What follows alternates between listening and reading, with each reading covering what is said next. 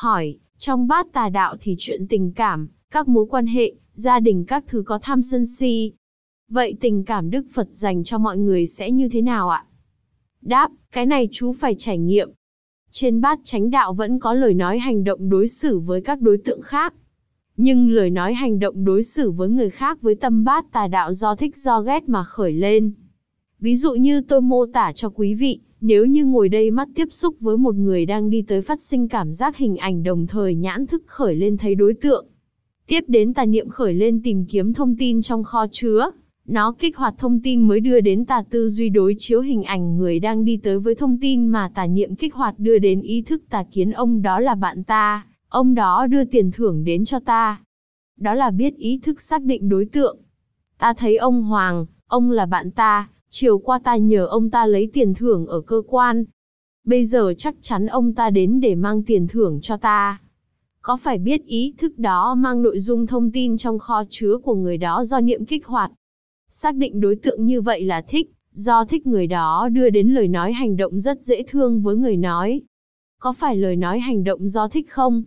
Nếu mà biết đối tượng đó đến đòi nợ ta, đến xỉ và ta thì sẽ phát sinh thái độ ghét.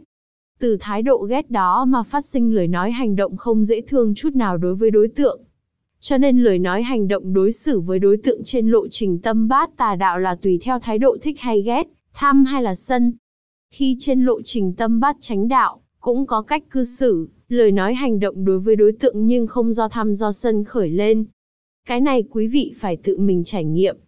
Ví dụ quý vị đang có chánh niệm mà có một người chào quý vị, mày đang làm gì đó thì quý vị trải nghiệm lúc đó mình sẽ trả lời người đó như thế nào. Tự quý vị thấy, tự quý vị biết. Nếu như người đó thấy quý vị đang đi thiền hành và nói, mày đi kiểu gì thế? Tai tiếp xúc với tiếng, nếu quý vị có chánh niệm nhớ đến chú tâm trên thân thì lúc đó quý vị sẽ chú tâm vào cảm giác, nhận biết đối tượng bằng tỉnh giác.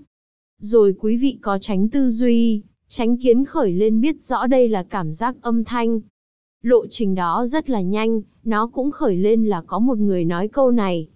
Cái biết là cảm thọ, nó là biết tránh chi kiến khởi lên rồi thì lúc đó cái tiếp theo cũng là tránh chi kiến biết duyên khởi.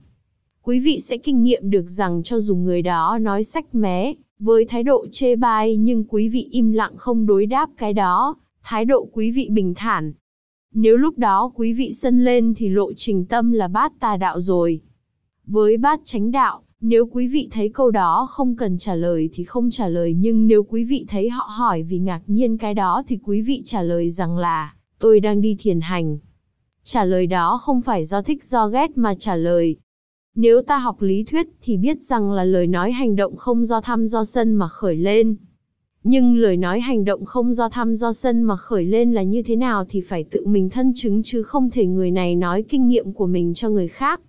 Lúc đó hiểu trên lý thuyết thôi còn phải tự mình thân chứng.